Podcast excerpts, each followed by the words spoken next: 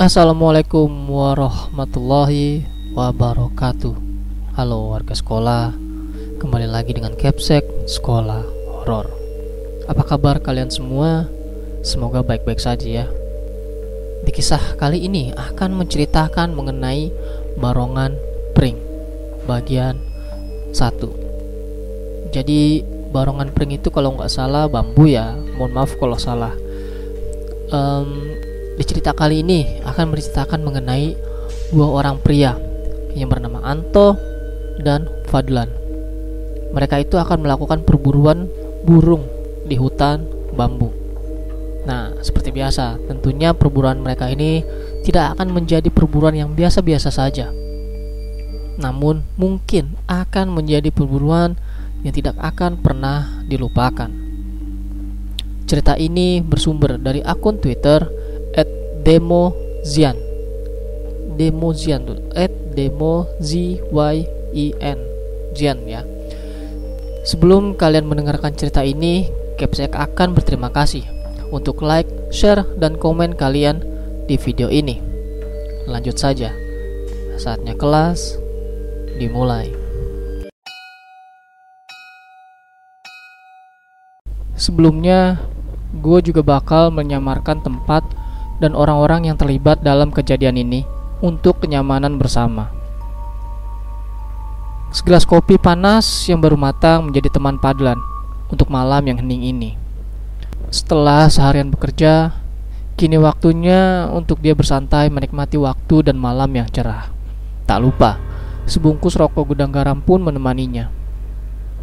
Dikepulkannya asap rokok ke arah depan sambil mendengarkan lagu kesukaannya Lagunya terhenti sejenak kalau ada notifikasi WhatsApp masuk dari kawannya yang bernama Anto. Lan, cari burung yuk. Ayo, gue juga gabut nih.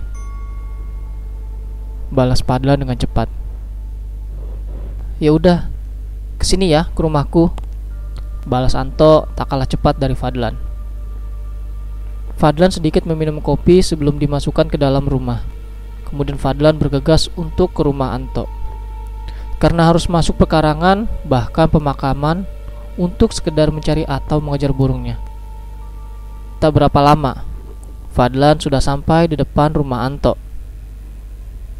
Ayo cepet, berangkat aja. Ajak Fadlan yang sudah merasa tidak sabar. Lagi tak siapin senjata sama bekal kita dulu ya. Begitu kata Anto. Setelah semua persiapan sudah beres, mereka pun segera berjalan ke belakang rumah Anto dan masuk ke dalam pekarangan yang gelap dan memberikan nuansa berbeda. Apalagi ditambah suasana yang masih basah karena tadi sore diguyur hujan. Lembab memberikan kengeriannya tersendiri. Cahaya dari lampu senter diarahkan ke atas pepohonan tinggi. Karena di situlah biasanya burung biasanya akan bertengger. Mata mereka harus jeli untuk memastikan antara burung, daun, ranting, atau hal lainnya. Tak terasa mereka sudah sangat jauh dari rumah Anto maupun rumah warga lainnya. Mereka sudah masuk jauh ke dalam pekarangan. Fadlan memberikan kode kepada Anto untuk melihat ke arah sorotan senter Fadlan. Wah, Burung besar nih. Ucap Anto dengan suara pelan seperti orang berbisik.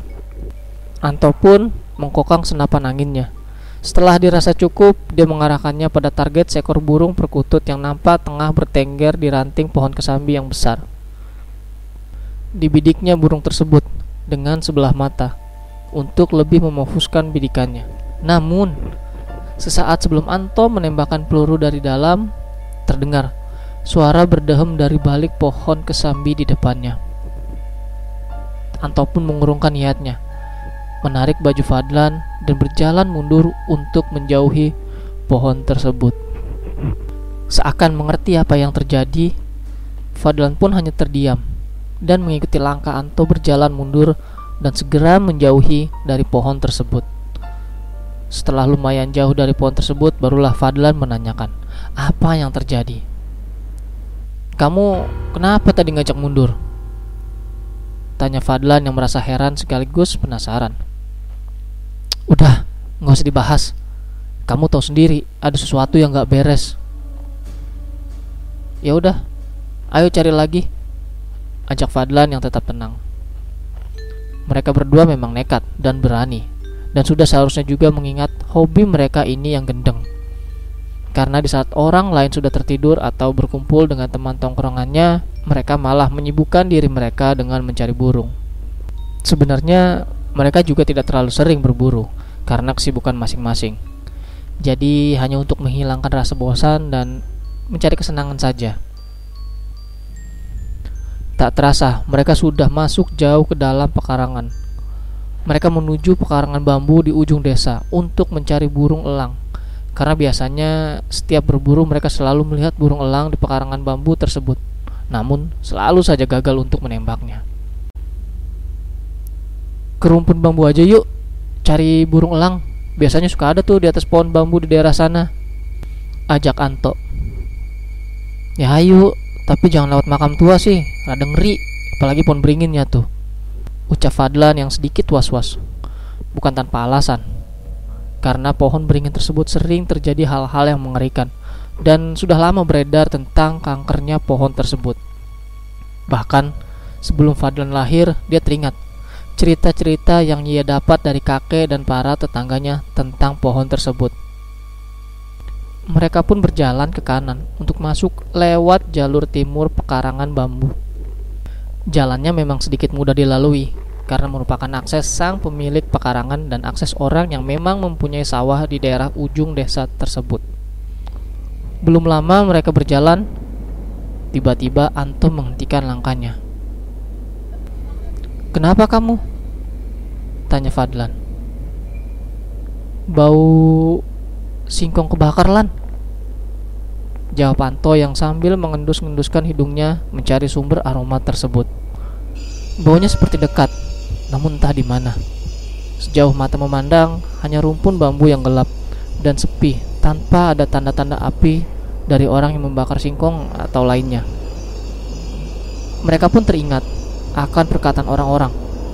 Kalau mencium bau singkong bakar, berarti ada sosok makhluk dari dunia gaib yang dekat dengan mereka. Mereka pun tidak memperdulikan dan berlalu pergi menuju rumpun bambu di mana biasanya banyak burung di situ. Belum lama mereka berjalan, terdengar suara seperti suara ranting pohon kering yang terinjak. Angin berhembus kencang, namun aneh. Angin terasa panas, tidak sejuk seperti biasanya. Insting sebagai manusia semakin menajam, seakan mereka tahu bahwa di pekarangan ini bukan hanya mereka berdua, namun ada beberapa sosok lain yang ikut menemani mereka pada malam itu. Mereka bergegas, melangkah setengah terburu-buru. Nafasku ngos-ngosan nih. Kok rasanya gerah sama pengap begini ya? Begitu kata Fadlan. Ya udah Lan, cepet berangkat sampai tujuan. Ejek Anto.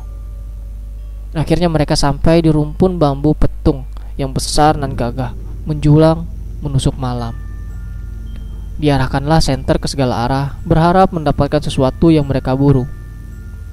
Ketika senter Anto mengarahkan ke sudut pohon bambu yang rapat, samar-samar terlihat wajah di antara rapatnya pohon bambu.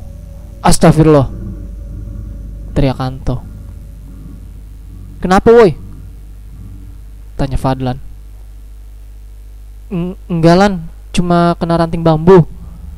Anto menyembunyikan ketakutan yang baru saja dilihat dari sosok tersebut. Deketan aja toh nyari burungnya biar lebih enak. Ajak Fadlan. Mereka pun kembali berjalan memutari rumpun bambu, berharap mendapatkan buruan mereka dan untuk menghilangkan ketakutan yang sedari tadi mengepung keberanian mereka. Itu toh ada burung besar. Tunjuk Fadlan dengan senter mengarah ke burung besar berwarna hitam yang hinggap di ranting pohon bambu. Kok aneh, rasanya batin Anto yang baru melihat burung seperti itu di desa ini. Udah, jangan banyak cincong, tembak aja. Senjata dikokang, Senapan diarahkan, target dibidik dengan mantap. Sesaat, kembali tercium bau singkong bakar disusul kemudian dengan bau sangit yang sangat amat menyengat. Fokus, fokus. Batin Anto meyakinkan dirinya untuk melakukan tembakan. Sesaat sebelum senapan angin ditembakkan, burung itu menoleh ke arahnya. Namun yang mengejutkan adalah burung tersebut berbentuk seperti manusia namun dengan mata yang berlubang. Mulut dan hidungnya yang menyatu dengan darah yang masih menetes. Terdengar suara berdeham kembali yang berat di balik rumpun pohon bambu tersebut. Anto dan Fadlan yang mendengar suara tersebut seketika membuat tubuh mereka kaku. Keringat peluh serta iraman jantung yang tidak karuan membuat suhu tubuh mereka meningkat dengan panas. Hawa yang semula dingin karena hujan tadi sore mendadak menjadi pengap, sumpek, dan panas. Seakan mereka berdua tengah berada di dalam keramaian.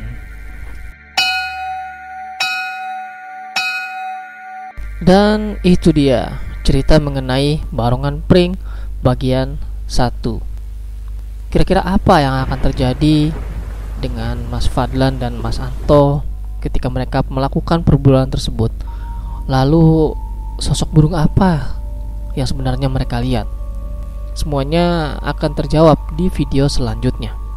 Terima kasih buat kalian warga sekolah yang telah mendengarkan cerita ini dan terima kasih juga kepada akun Twitter @zemozin yang telah memberikan kami izin untuk membacakan cerita ini.